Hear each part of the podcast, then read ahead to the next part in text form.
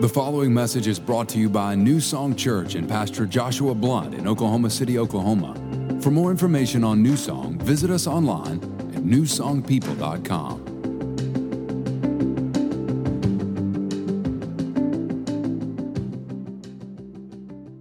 Everybody doing? Dang, there's a lot of people in this room. I don't see very many empty seats. Y'all know we got a 9 a.m. right? 12:45 or 12:30. Yeah, this is awesome. We're so glad that you guys are here this morning. We're excited. You can tell we're on day seven of a, a 21 day church wide prayer and fast. And y'all, we're entering in this morning. I could sense his presence here, uh, his tangible presence here this morning. It's, it's awesome. Uh, I hope that you guys are digging in, that you're enjoying the devotional. Who's doing the devotional? You guys liking the devotional? Good. Make sure you study. Like, don't just read the devotional, but then do the things like it, like you can study, reflect, ask those questions so you can really connect with what the Holy Spirit wants to say to you during this time of fasting and prayer.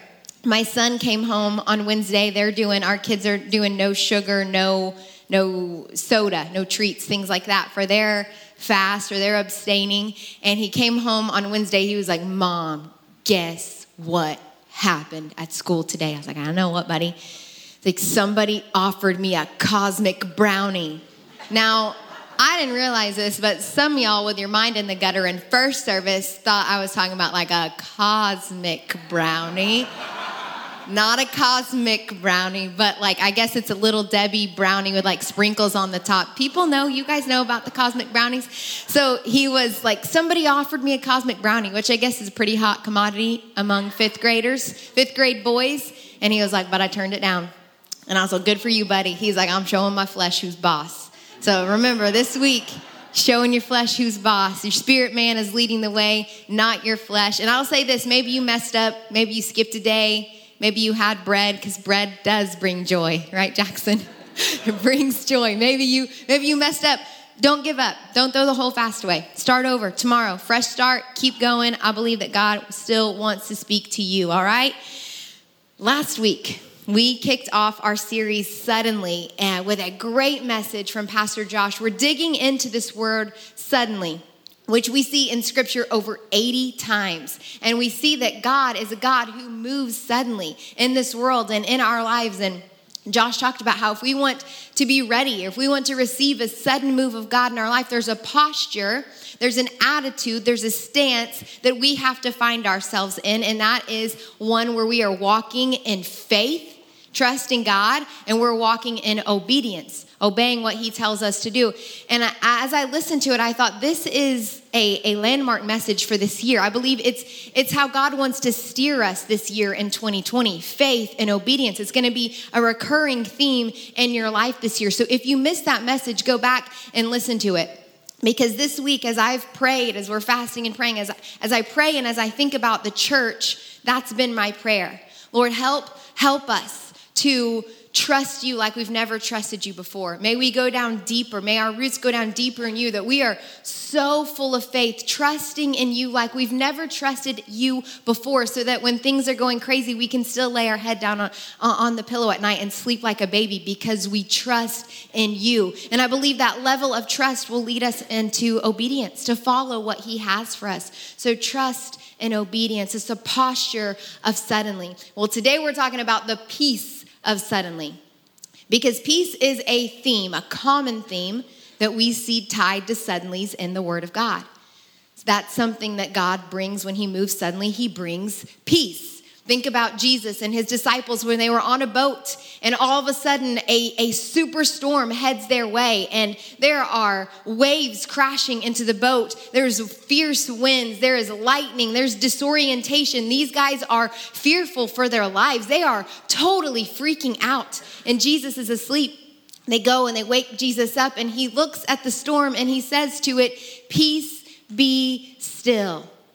And suddenly, peace comes. Suddenly, all is calm. God wants to move suddenly in your life and bring peace suddenly into your life. Now, I understand that you and I are not fishermen, but pretty much on a daily basis, we're going to find ourselves in the same boat as the disciples, where circumstances surrounding us, they seem fierce. They're causing us to lose sleep. They're causing us to have worry and stress and anxiety. They're causing us to be distant. Like maybe we're with our friends or maybe we're with our family, but we're not really there. We're there physically, but we're not there mentally because our mind is consumed with whatever thing is currently rocking our boat, whatever circumstances that we are up against. But how many know that that is not God's highest and that is not God's best? God wants you to live a life of peace. Look at this with me in John 14 27. This is Jesus talking. And uh, this is one of my favorite scriptures in, in the Bible about peace. He says, Peace I leave with you, my perfect peace I give to you. Not as the world gives, do I give to you. Do not let your heart be troubled, nor let it be afraid. Let my perfect peace calm you in every circumstance and give you courage and strength for every challenge. What a promise of peace. Jesus did not have a will, he did not have an inheritance, but as he is departing, he tells us about two priceless gifts that are available that he is giving to his followers the Holy Spirit and his peace. Not Paul's peace, not John's peace, not George or Ringo's peace, but his peace. He is giving us his peace. And his peace is different than the world's peace. The world's peace says you can have peace when there's not trouble, when there's nothing to be afraid of. You can have peace when there's no war. But Jesus' peace says, no, you can have peace in spite of these things. With Jesus' peace, you can have peace in peacetime and you can have peace in wartime. Jesus' peace is a peace that happens in spite of our circumstances, not because of our circumstances. If you're taking notes, write this down this morning. His peace was a heart untroubled and unfearful in spite of all the suffering and conflict ahead of him. Jesus did not have an easy road to walk, but he had peace while he was here walking it. And that peace has been given to you. That perfect peace for every circumstance and every challenge. But here's the thing there is someone whose goal is to steal that peace away from you. There is someone who wants to come and snatch that peace right from underneath your feet. Scripture says that Jesus came to give life so that we may have life and have it more abundantly. But it also says that the enemy comes only. He comes only. The only reason he wakes up and gets out of bed in the morning, the only reason that he comes, he comes only to steal, to kill, and destroy. And one of the things that he is actively trying to steal from you is your peace is the peace that Jesus has given to you. The devil is after your peace. And as oxymoronic as it sounds, this tells us that we have to fight for peace.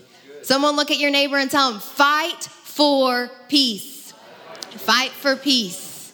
And it's important as we fight for peace that we remember who we are fighting against. We're not fighting against our spouse. We are not fighting against our in laws. Teenagers, you are not fighting against your parents. Parents, you are not fighting against your teenagers. Co workers, you are not fighting against flesh and blood.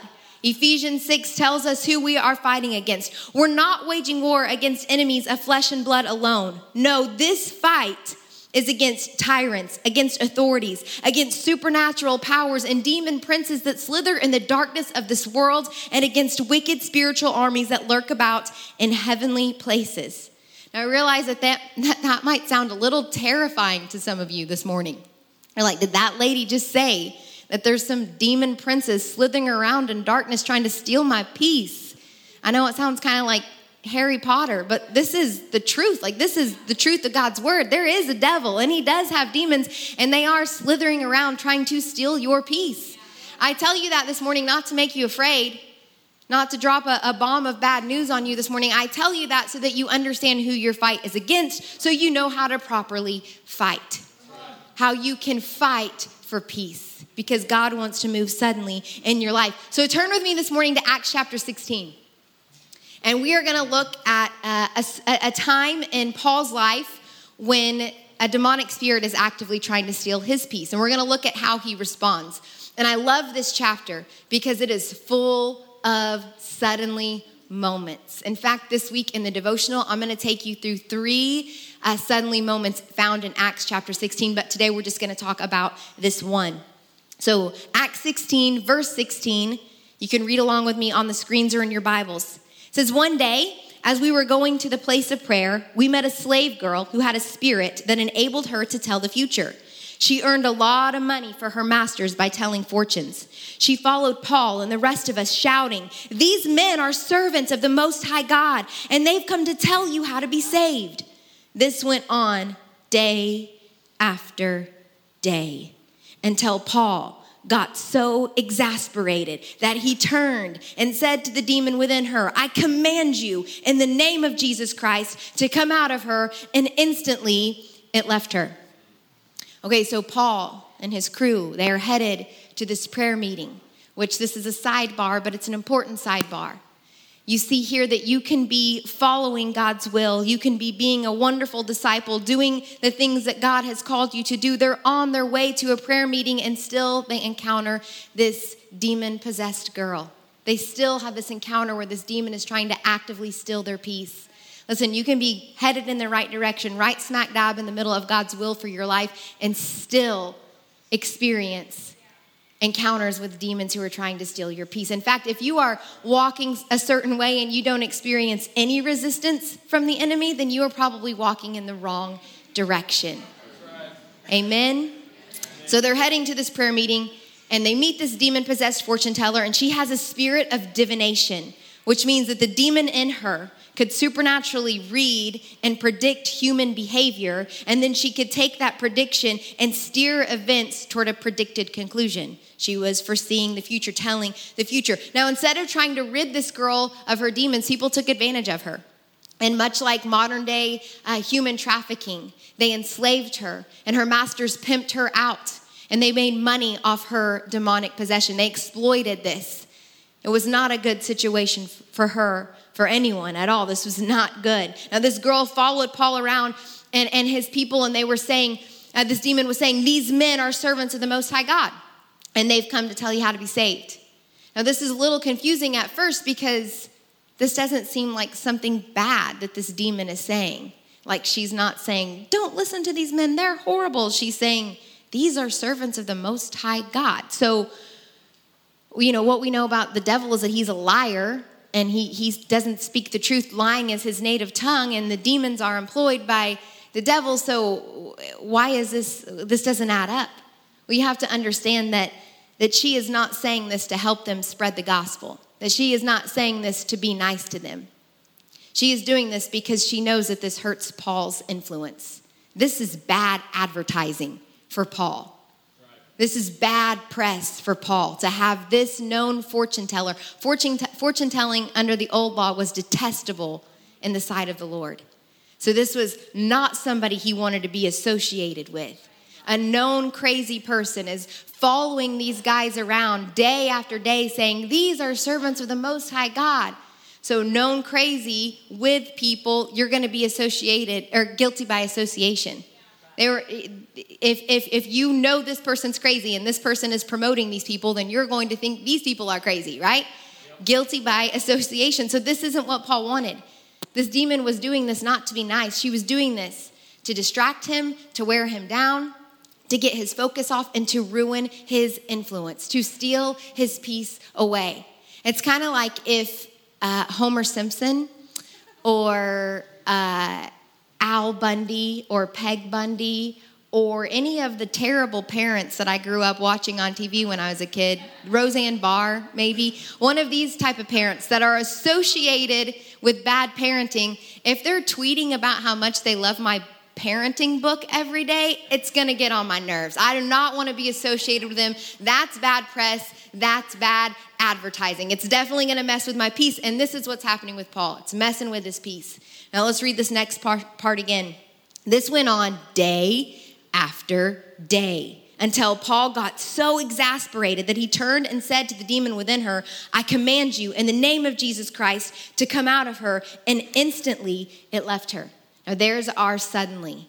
And it's a pretty significant suddenly, if you ask me, because this girl is now freed, and now Paul is freed. He can continue to walk and do what God is calling him to do. He has his peace back, but only for a moment, because as soon as these people find out, her masters find out she has been set free, they do not like it, and they have Paul arrested, thrown in jail, beaten. But don't worry about Paul, because Paul has a suddenly, or God has another suddenly lined up for him, and you'll read that in the devotional this week but that she is suddenly set free. Paul is suddenly free from this girl following him around. Now, I understand that you in here that you have never had this situation happen to you before. I am I am 100% sure, bet all the money in the world that you've never had a fortune teller following you around day after day. And chances are pretty good that you will never have a fortune teller following you around day after day, stealing your, your peace. But here's the thing you do have some other things that are following you around day after day that are stealing your peace. Maybe it's a spirit of lack. Maybe you're worried about money all the time, and it's always got you like stressed out, losing sleep over your checking account. You're worried that you can't trust God with your finances. Or maybe it's a spirit of fear that follows you around. Maybe it's a spirit of rejection. Like you can't leave this place today without getting in your car and this little spirit coming to, to rest on your shoulder and, and chattering in your ear, hey, did you notice so and so was there today, but she didn't say hi to you? I wonder what you did to offend her.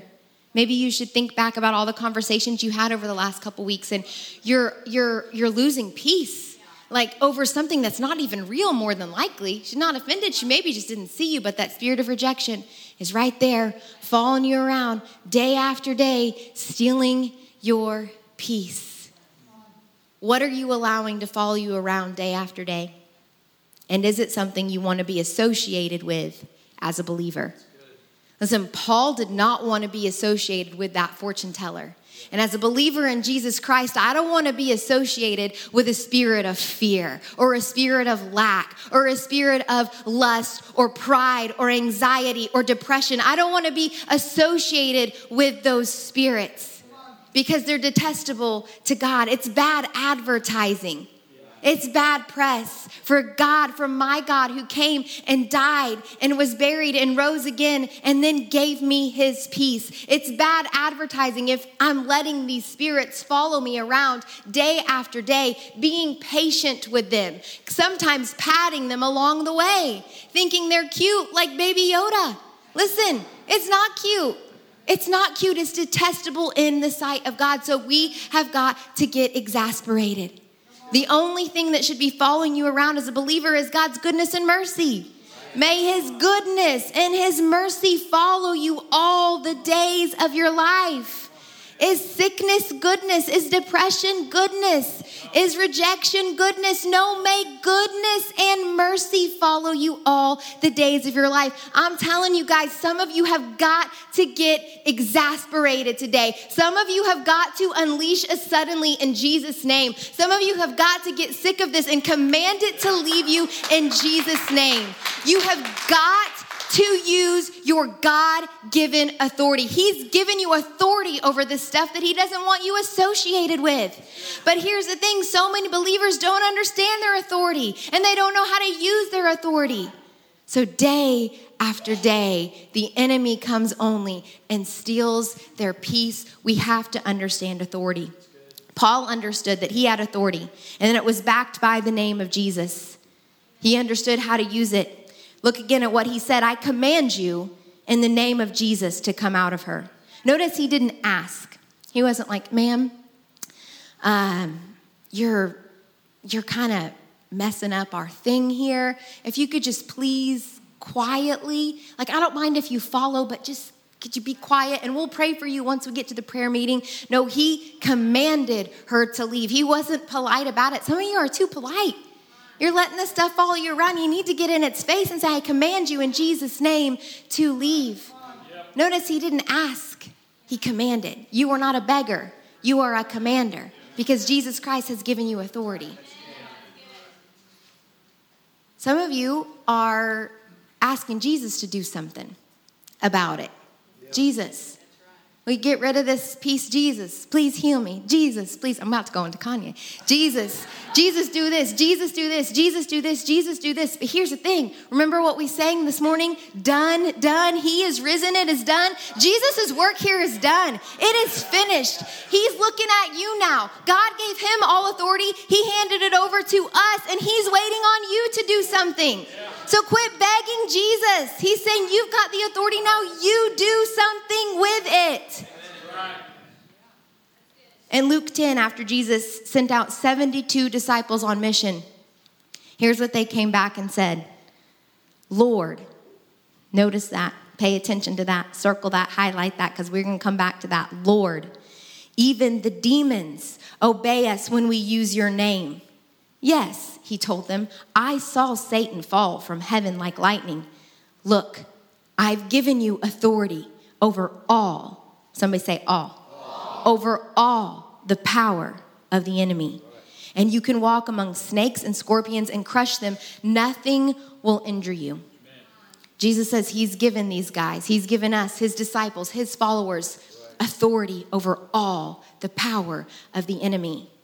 This does tell us that the enemy does have some power, but there's a difference between power and authority. And I love how Tony Evans explains this using the NFL. Think about an NFL player. Imagine one in your head. They are big. They are muscular. They are strong. They are tall. They are fast. They're almost like super uh, superheroes, just freak of nature. These guys in the NFL, they're powerful. They can knock you down. They can run you over. And then you've got the referee. Here's what your average referee looks like. the average referee in the NFL is 51 years old. They are going to be a little bit slower a little bit shorter, a little bit rounder. But here's the thing that little referee has authority. And although a player can knock somebody down, if a player lays a hand on that referee because the referee has authority, he can throw that player completely out of the game. This is what you have to understand about the enemy. He does have some power and he will come at you and he'll bring everything, you know. He's, he doesn't play nice. He'll knock you down, he'll try to run you over, but you have authority over him in Jesus' name. So you can command him to leave in Jesus' name. You can throw him out of the game. Now, I know this is exciting, and I know you're like, all right, I'm fired up. The believer's authority, let's do this. But here's the thing a lot of people they, they hear this message, they get excited, but there's some confusion with it. They hear about their authority, they read the scriptures about Jesus' name, and they think, okay, I got it. When stuff comes against me, all I have to do is say, Stuff, I command you to leave in Jesus' name. And then the stuff leaves. And we think that this authority comes from this formulated phrase. We think that this authority comes if we just string this this set of words together, then I'm going to force the hand of God to move. But that is not what the authority of the believer is all about. And if you leave here thinking this morning that it's all about a formulated phrase, and I have not done my job. Acts 19, a few chapters over, we read about a group of men who tried to use this phrase, this formula, and it does not work. Look at this with me. Acts 19, verse 13 a group of Jews was traveling from town to town casting out evil spirits. They tried to use the name of the Lord Jesus in their incantation, saying, I command you in the name of Jesus, whom Paul preaches, to come out. Seven sons of Sceva, a leading priest, were doing this. But one time when they tried it, the evil spirit replied, I know Jesus and I know Paul, but who are you? Turn to your neighbor and say, New phone, who dis?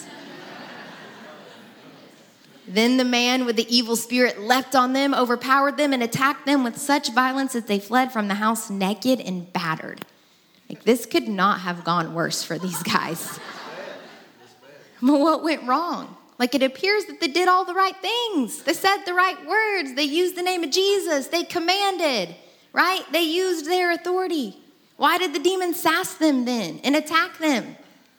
Because the seven sons of Sceva these seven priest kids, these PKs, they didn't know Jesus. They knew the Jesus that Paul preached. but they didn't know Jesus as their friend. They didn't know Jesus as their Savior, and they certainly didn't know Jesus as their Lord.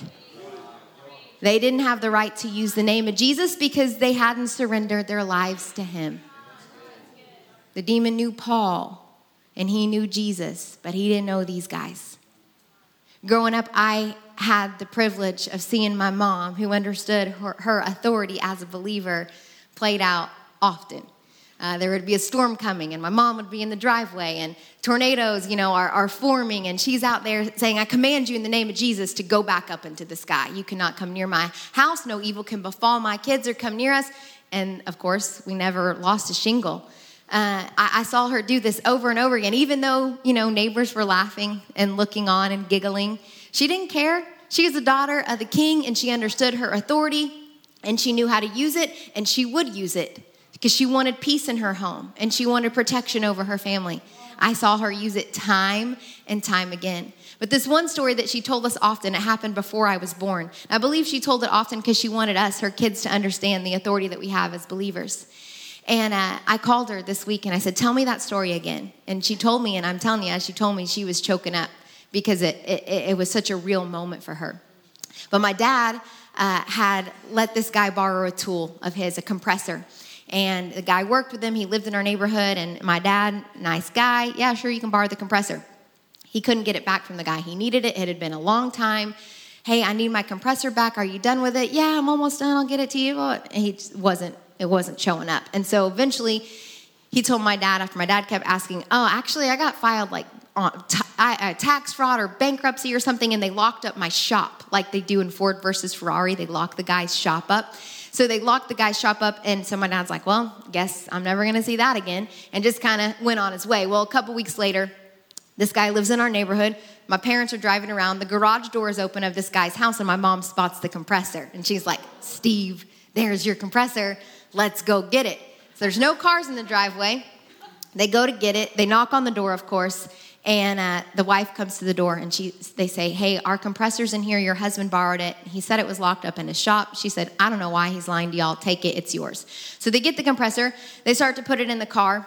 And uh, while they're doing this, the guy, the friend, he comes back and he pulls into the driveway and he blocks my parents so they can't get out of the driveway and he is mad. He is ticked off. And I don't know why, because it's my dad's, but he's mad and uh, he's kind of throwing a fit and, and yelling. And my mom is a little fiery and she says, uh, This is his. We're taking it. Sorry about you. And the guy goes and gets a metal bat and he comes running after my mom, full of rage. And my mom, because she understands her authority as a believer, she doesn't run. She doesn't flinch. She doesn't go get in the car, hide behind my dad. She says, when he comes to her, I know who you are. And the guy backs away. He puts his bat down. He gets in his car and he moves it so my parents can leave in peace. Now, I know this story. I've heard this story a lot of times and I love this story, but as she was telling it to me this week, I saw something in it I'd never seen before. Not only did she recognize that this guy was under, under demonic influence, but the demon recognized her. He recognized her. I know Paul and I know Jesus, and thank God he knows my mama. Does the devil know you? Does he know you?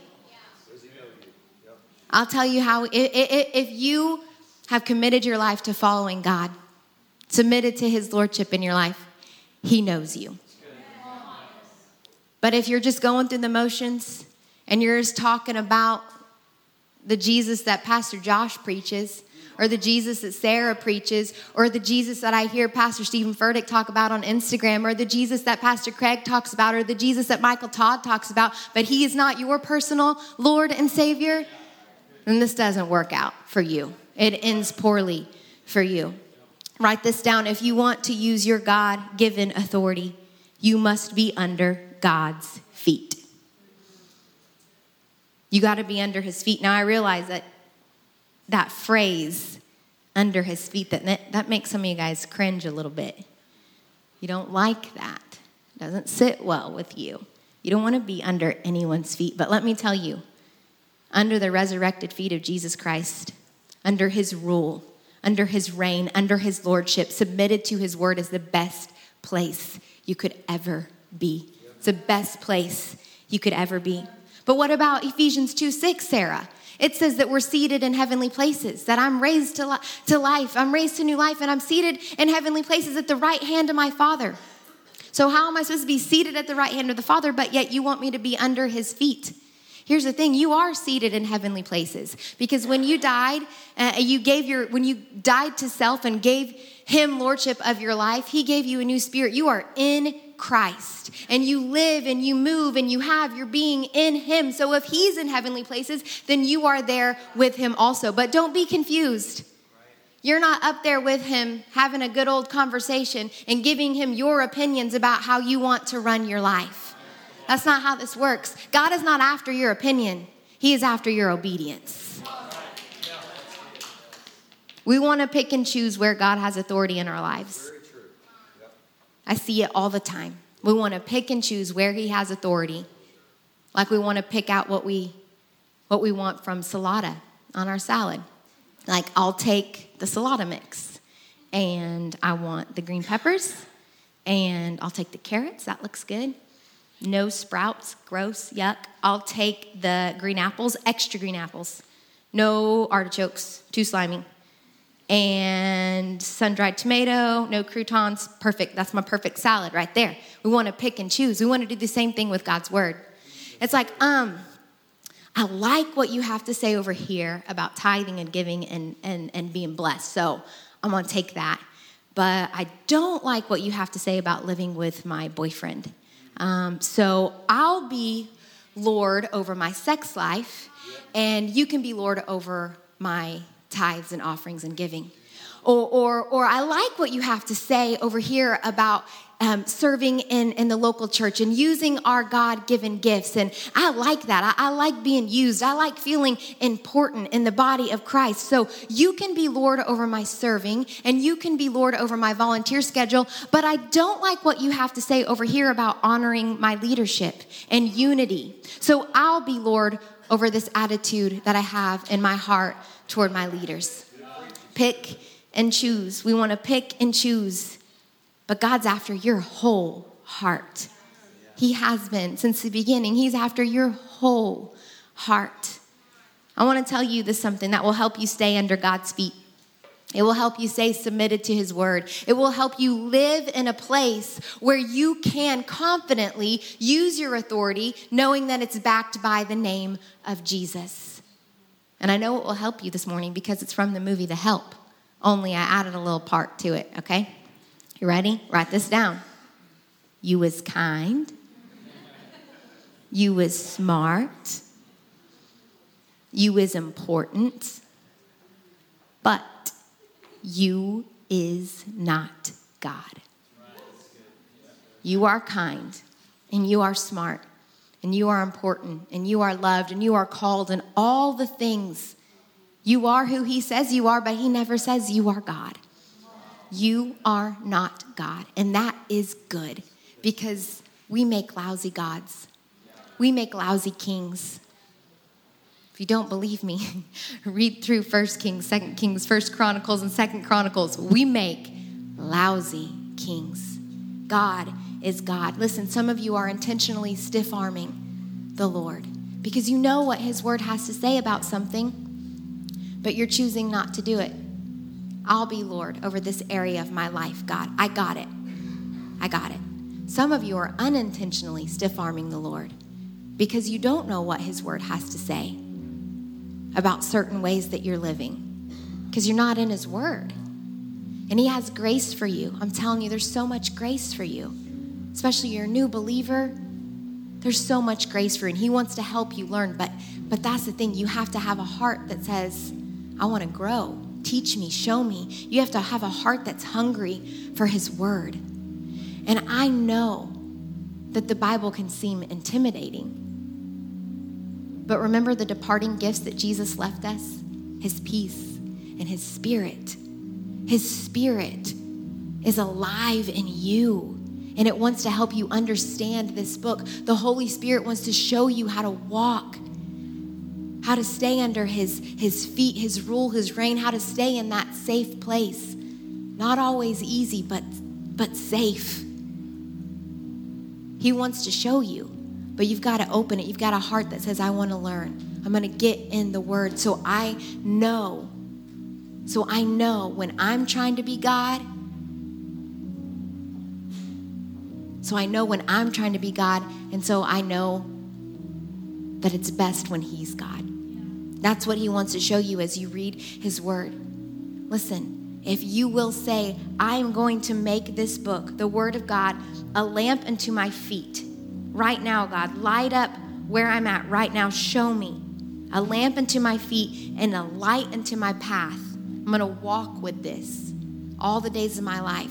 Then you'll stay in a place where you can use His name, use your authority, and He will 100% back it up. That's the kind of heart that He's looking for. Now, I want you to hear me this morning. He's not looking for perfection because we can't be perfect. Praise God, He's not looking for perfection, or I wouldn't be up here this morning. He's not looking for perfection. Jesus already came and was perfect in our place. So he's not looking for you to do everything perfectly. But at the end of the day, here's what he's after He's after a heart that says, Your way's better than my way. I'm going to follow your word no matter what, even when it's not easy, even when it's not attractive, even when I think I have a better idea, I'm going to follow your word no matter what. That's the kind of heart he's looking for. That's the kind of heart that God is seeking, that he can pour his strength out to those people. That's the kind of heart that, again, he's going to back when we use his name. He's going to show up. A few weeks ago, Pastor Jackson talked about the 30 day shred during the, the panel on fasting. And he was talking about how last year during the fast, he read through the Bible in 30 days. And Pastor Josh had already decided he was going to do that this year, but I was on the fence.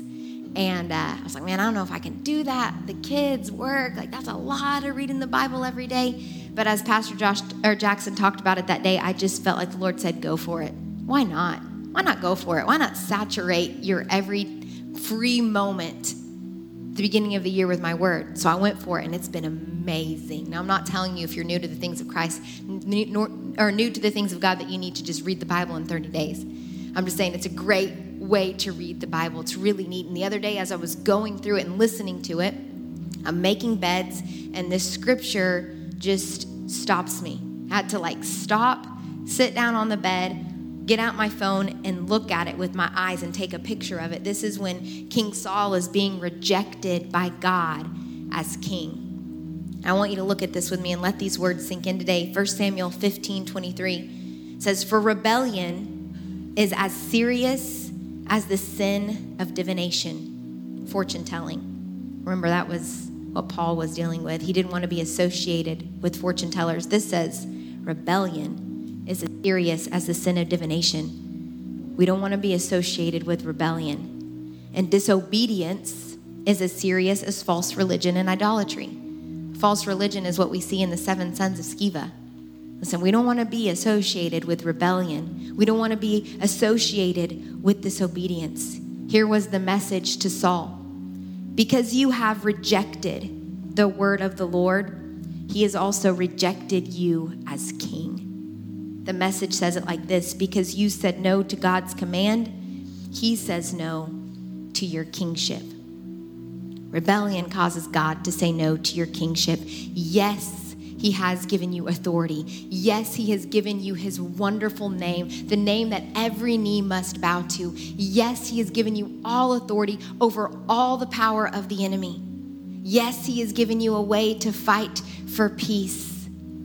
But if you say no to Him in any area, nope, not doing this. If you say no to Him, then He says no to your kingship.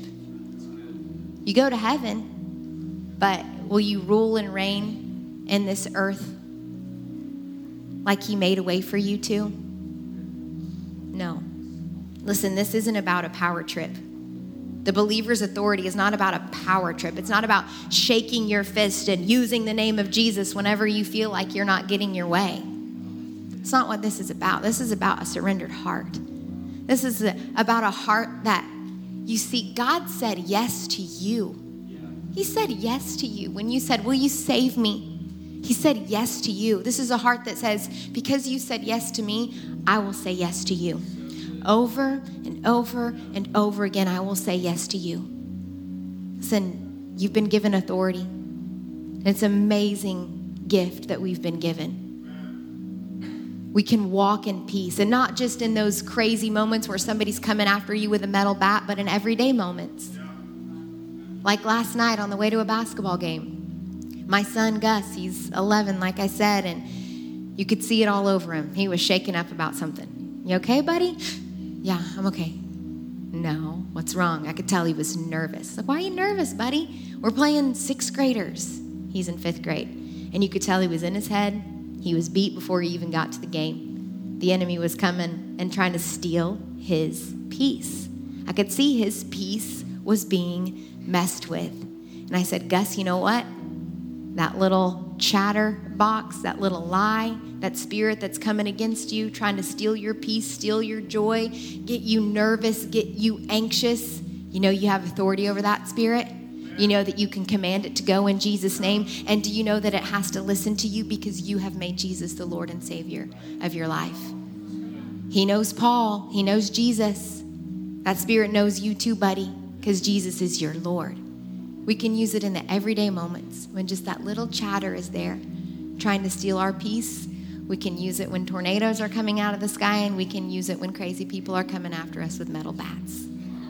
The authority of the believer is for us every day. But the only way that it works is if we're under the feet of Jesus.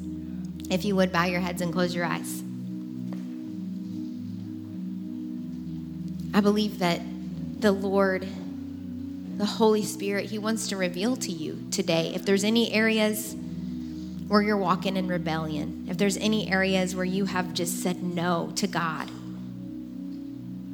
He's asking you for your whole heart today. It may be scary,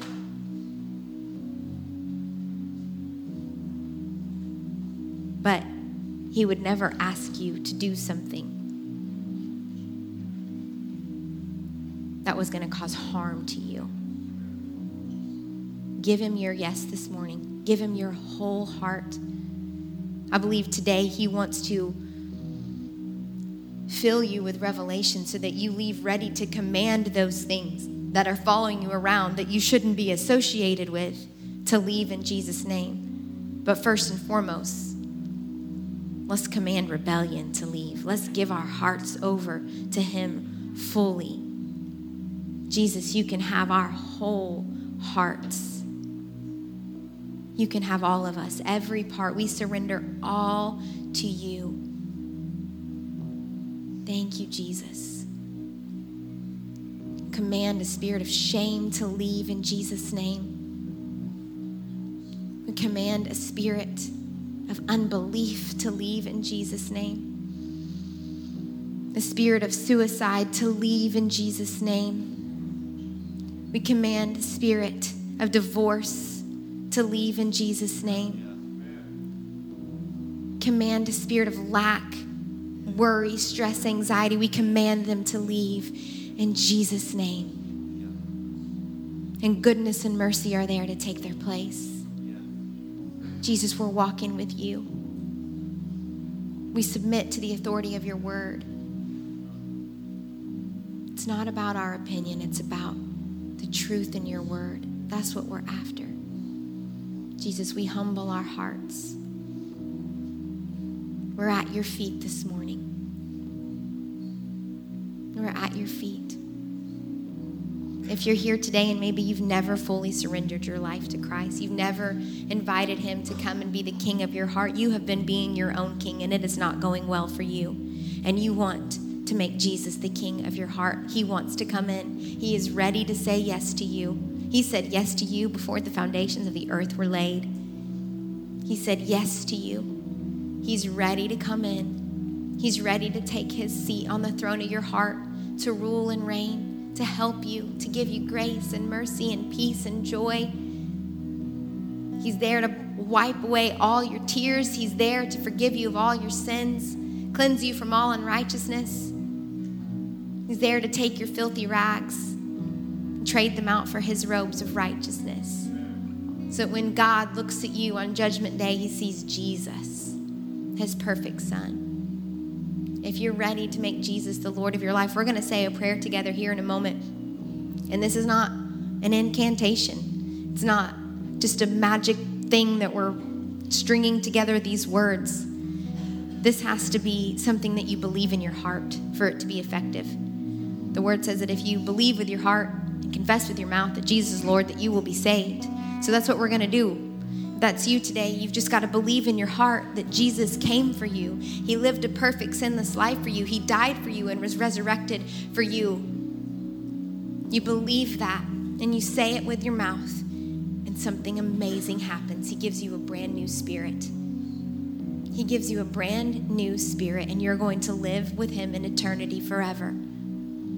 If you're ready to make that decision today, and maybe you're thinking, I don't know, I have more questions, but my heart is ready, that's a good place to be. It's okay to have questions, but if your heart is ready, do not wait. Make him your Lord today, and we'll help you with your questions. We've got books, we've got resources, we've got class, we've got small groups. We will help you, but if you're ready, do not wait another day. If you would, church, say this with me. Say this with me. Anybody who's who's ready to call on Jesus, say this with us. Jesus, thank you for saying yes to me. I believe that you came, that you died, and that you rose again. I believe that you've forgiven me of all of my sins. Make me white as snow. I repent. I turn to you. I give you my past. Be in my future. And meet me right here today. I'm following after you. I say, You are my King. I love you, King Jesus. In Jesus' name, amen. Amen. If you would, stand to your feet. We're going to celebrate what the Lord has done this morning. I'm going to invite our altar ministry team to come forward. If you have a prayer need of any kind, we want to pray with you. If you made a decision today to make Jesus the king of your heart, we want to celebrate with you. We've got a gift for you. We want to answer any questions that you may have. Whatever you're going through, if you've got something that's following you around and you want somebody to use their authority to join their authority with you, we want to help you today. So the altars are going to be open. If you have a prayer need of any kind, let's worship or, or let's pray. If not, then let's close this moment out in worship. Lord, Holy Spirit, God, we ask you to draw every person in need of prayer to the altars and to seal this word in our hearts. In Jesus' name, amen. Thanks for listening to this week's message from New Song Church. If you have a prayer need or would like more information about New Song, you can email info at newsongpeople.com. If you would like to partner with New Song through giving, go to www.newsongpeople.com forward slash give. And if you want to stay connected to New Song, you can find us on Facebook, Instagram, and Twitter by searching for New Song People.